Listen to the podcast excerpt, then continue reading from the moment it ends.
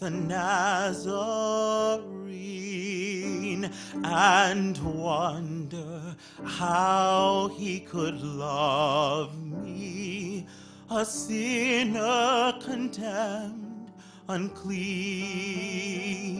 In pity, angels beheld him and came from the world of to comfort him in the sorrows he bore for my soul that night. How marvelous, how wonderful, and my song shall ever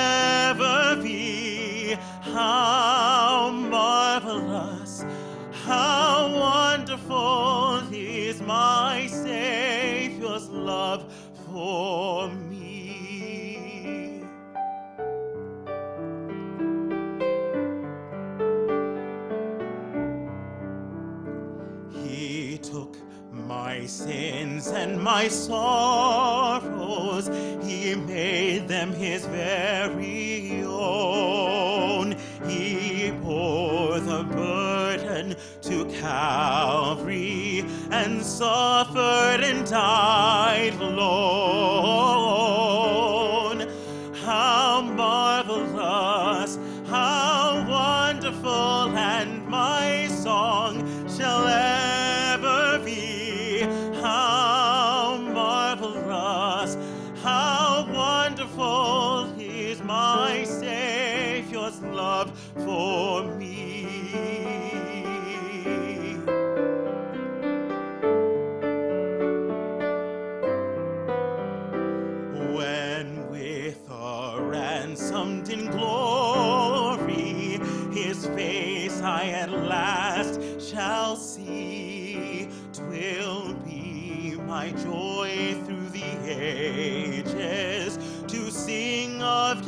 love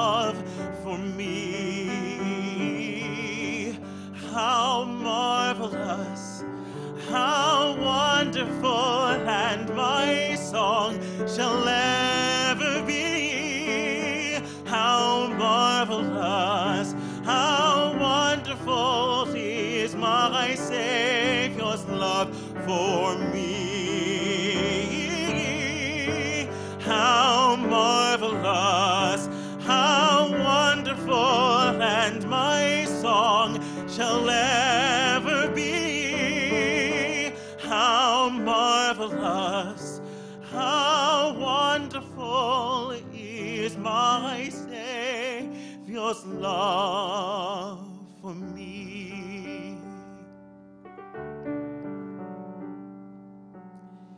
Is my Savior's love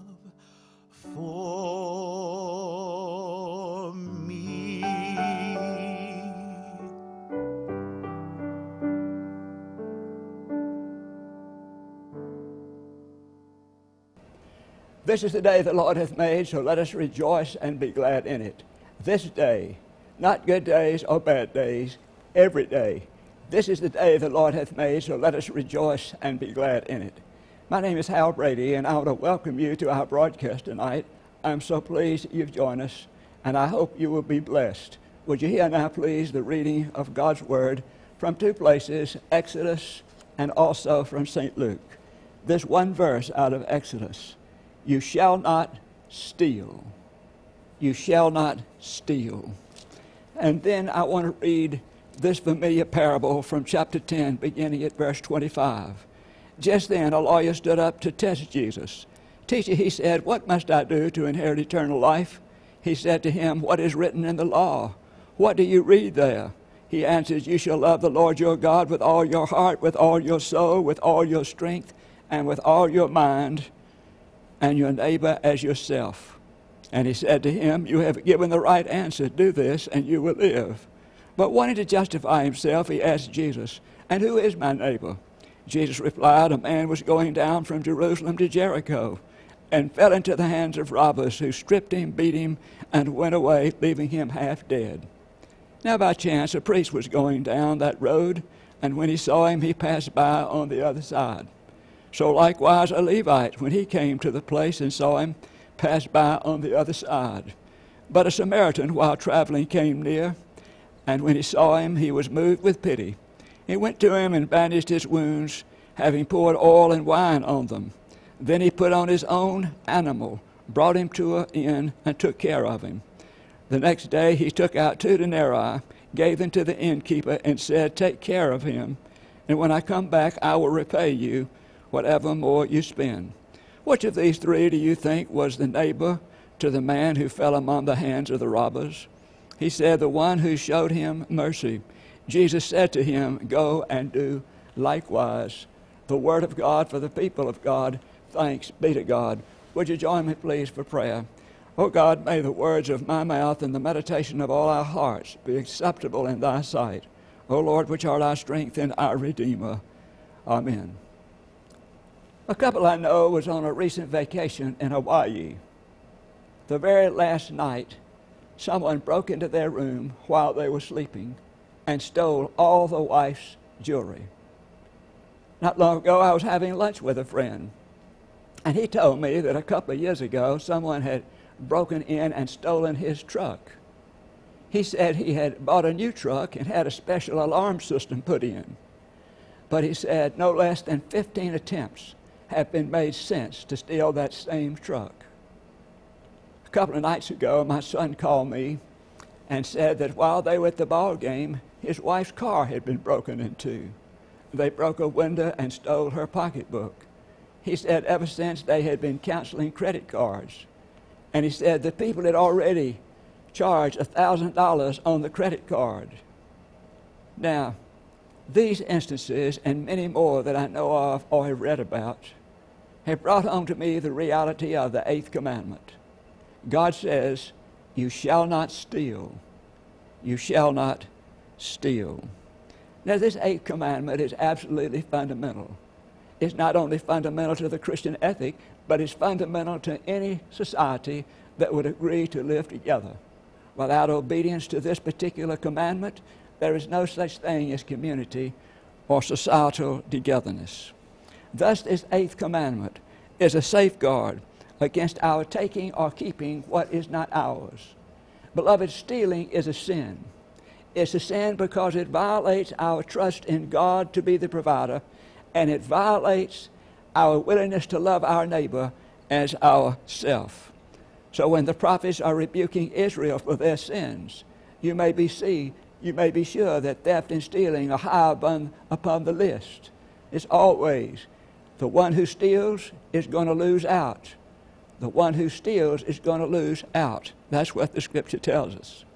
But in order to understand this better, to get to the heart of it, I want us to go to one of Jesus' most familiar parables. You remember that story, I just read it. You remember there was a man going down from Jerusalem to Jericho. While he was on the way, he was attacked by robbers. They beat him and stripped him and left him for half dead. And a little while, a priest came along, took a look at him, and passed by on the other side. A Levite came along, took a look at him, and passed by on the other side. But then a Samaritan came along. A Samaritan stopped and looked at him and went over. He had pity, and he began to minister to his needs. He ministered to his needs and took care of him while he could not take care of himself. Now, this parable reminds us that there are three distinct philosophies of wealth or power. And from time to time, we need to review these philosophies, though they're not original with me. First of all, and this is so important, what is yours is mine, and I'll take it. Now, this is what we see when we see the robbers. When these robbers emerge upon the scene, they, by their actions, point out what is yours is mine, and I'll take it. Now, there are numerous people in our culture that live by this posture. If they see something we have and they want it, they'll simply take it. I read about a strange, bizarre scavenger hunt that took place in Miami, Florida. It seems that 28 high school people from a Miami Beach high school were arrested because of their participation in this strange scavenger hunt. The idea was to steal a number of items. And the greater difficulty in stealing, the more points you got. Everybody paid $5 for 97 items on a list.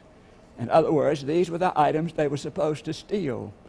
And they would get more points. And the winning team, which was a three member team, they would receive half the money collected. Now, the rules are in a poem. This is an awkward poem, but listen to it. The objective, of course, is to win the game. To do this, we must accumulate points. Beg, purchase, steal your way to fame, but don't get thrown in the jail. Now, the police had already confiscated several items. Two mailboxes had already been stolen. Has been stolen. There was a sign 23 on Highway 95. There had been some crime watch signs stolen. There had been tags from Georgia State and from Carolina and from Quebec, Canada. There had been all kinds of things already taken. The really tough thing on this list, item 29, was a human baby. Was a human baby. Now, this eighth commandment hardly needs to be reinterpreted. We understand it. It has the same meaning it had for those ancients who first heard it. It has to do with the fact that we should not take what is not ours. We should not steal from other people. Now, you say, now that doesn't really apply to me, but before you say it, I want us to think about some other forms of theft. These might not be considered quite as much as just plain old stealing of somebody else's goods. First of all, there's the theft of time. When we go to work for somebody, we generally make an agreement to do so much work for so much pay. And that is an agreement, whether it's written or otherwise. So, what happens as we begin to do this work? Suddenly we start coming in late or leaving early, or we don't give everything we have while we're on the job, or we take longer for lunch breaks than we're supposed to, to take. There is the theft of time. The theft of time. And then, secondly, there's the theft of reputation. The theft of reputation. There's a guy named Brownlow Leroy Brownlow that wrote a book called Grandpa Was a Preacher. And in that book, Grandpa was told by one of the parishioners that another lady was totally inattentive. She never paid attention to anything. And this lady told Grandpa, she said, You know, it's so bad. When she gets something, when she hears something, it goes in one ear and out the other. And she said, Do you know anything worse than that? The grandpa simply said, Yes, if it goes in one ear and out the mouth just a few words, and a reputation is ruined. There is the theft of reputation. And then, thirdly, there is the theft of honesty. The theft of honesty. When I was in college, I took an ROC, ROTC class, and while I was in that class, I remember just before the exam, the instructor said something like this. He said, Now, if you look on somebody else's paper occasionally, that is all right. But he said, if you look habitually, I'm going to take up your paper. Now, I didn't like that because I thought that was an invitation to cheat, of which it was. But then I remember reading about a professor who had a freshman math course in college. He said to his class, he said, Today I'm going to give you two tests, one on trigonometry and one on honesty. I hope you'll pass them both.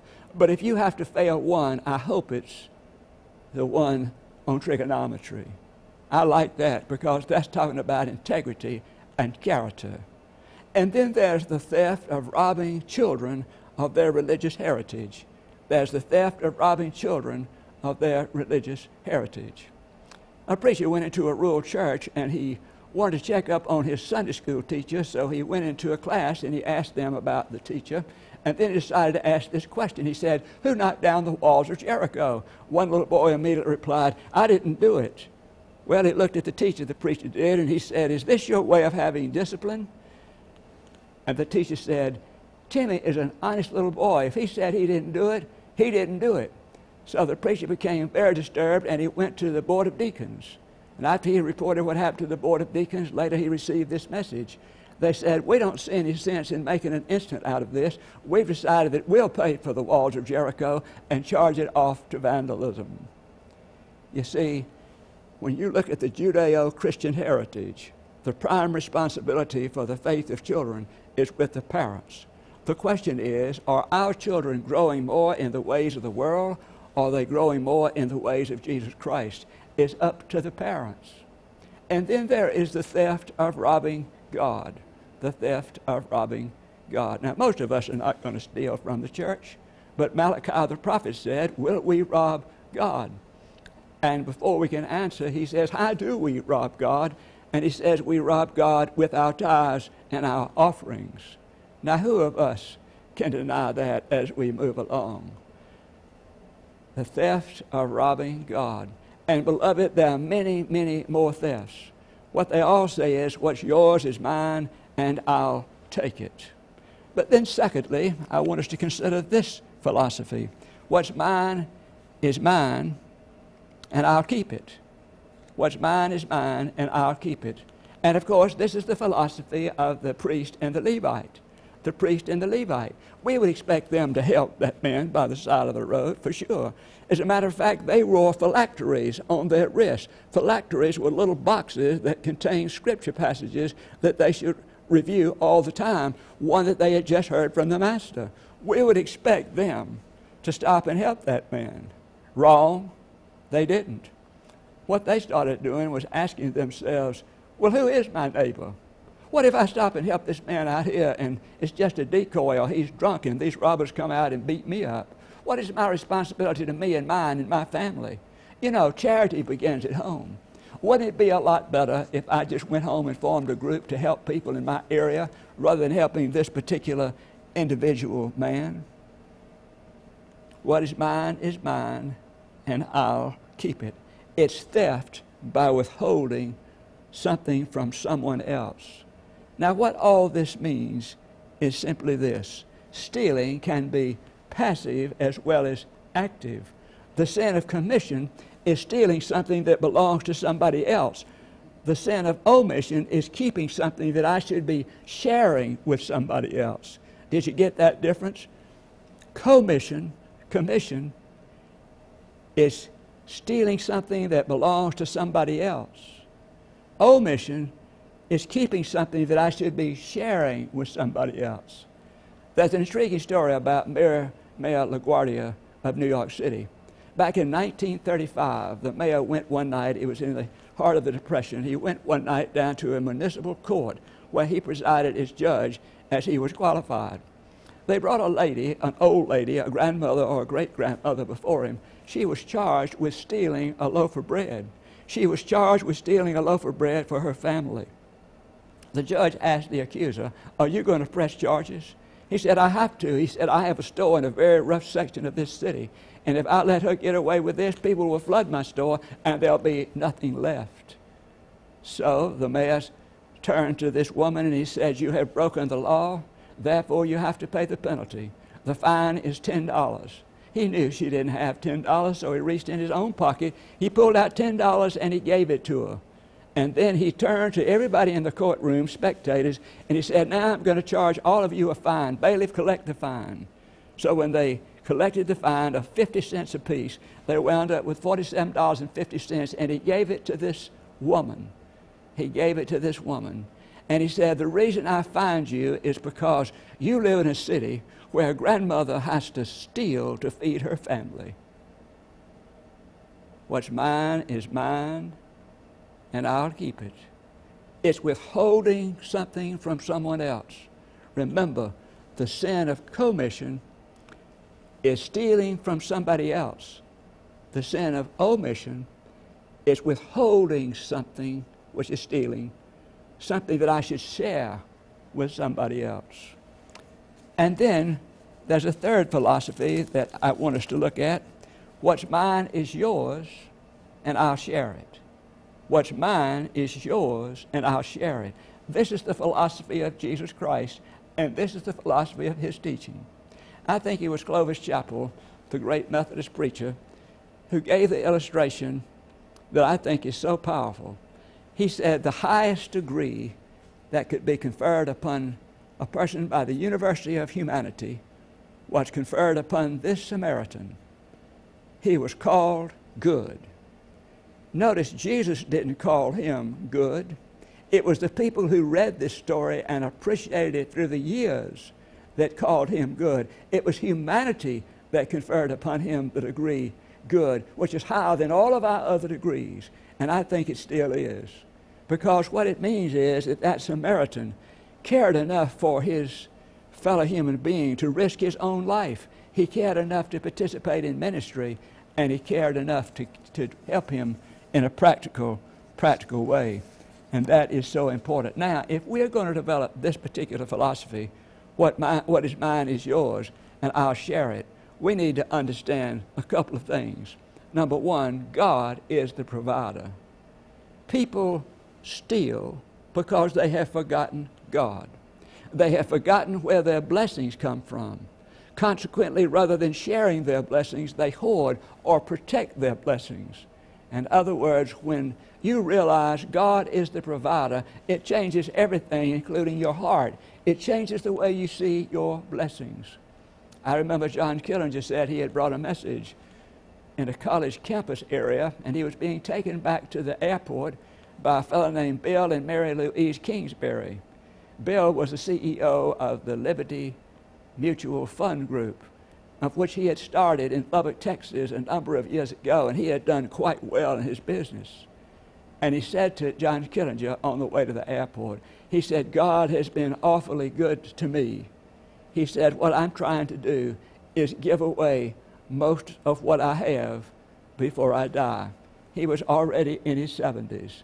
You see, he understood that God is the provider. The second thing we need to understand, if we're going to have this philosophy of what's mine and I'll share it with you, is that I am not the owner, I am but a steward. And a steward is entrusted with something that belongs to the owner by the owner and for the owner. A steward is just a person, a connecting person between God's blessings and other people. That's what a steward is. A man talked to an African American preacher who had a church in the slums of Chicago. All the other churches were struggling to survive. His church was just going great guns, three services a day. And so the man asked this pastor, he said, What is your secret? He said, There's no secret. I just tell the people who they are. I just tell the people who they are. God is the owner. I am a steward. And because God is the owner and I am a steward, what is mine is yours, and I will share it. What is mine is yours, and I will share it. Let us pray. Lord, we're so thankful that we can come and think about such a serious subject as theft. Lord, we're sorry that so much theft is taking place in our culture. And we ask, oh God, that you would bring about a revival and a renewal. And help us, oh God, to understand that stealing is wrong because it questions your provision and because it denies how much we love others as ourselves. Help us, oh God, to hear this message afresh May it penetrate throughout our society, and may we straighten our ship up before it's absolutely too late. Thank you again for loving us, for giving us, and for using us. It's in your name. Amen. Thank you so very much for joining me tonight. I pray that you've received something from this message, and I pray that you'll invite others to join us in the weeks ahead. I hope things are going well for you. Good night.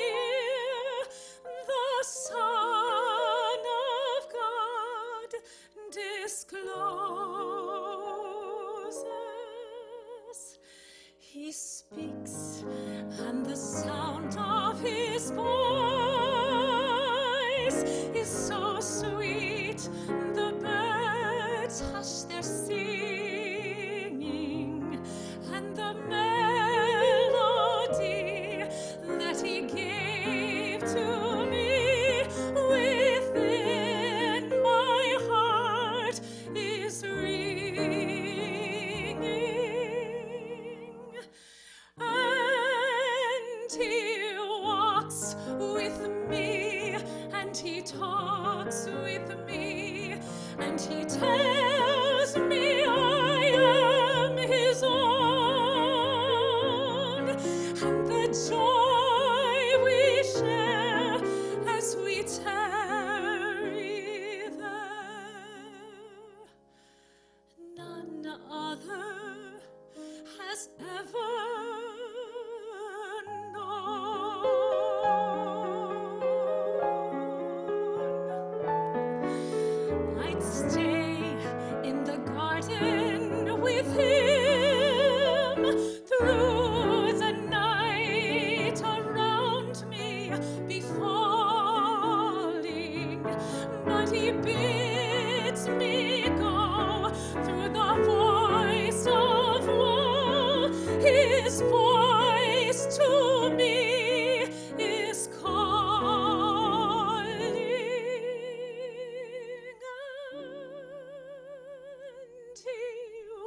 talks with me, and he talks with me, and he tells.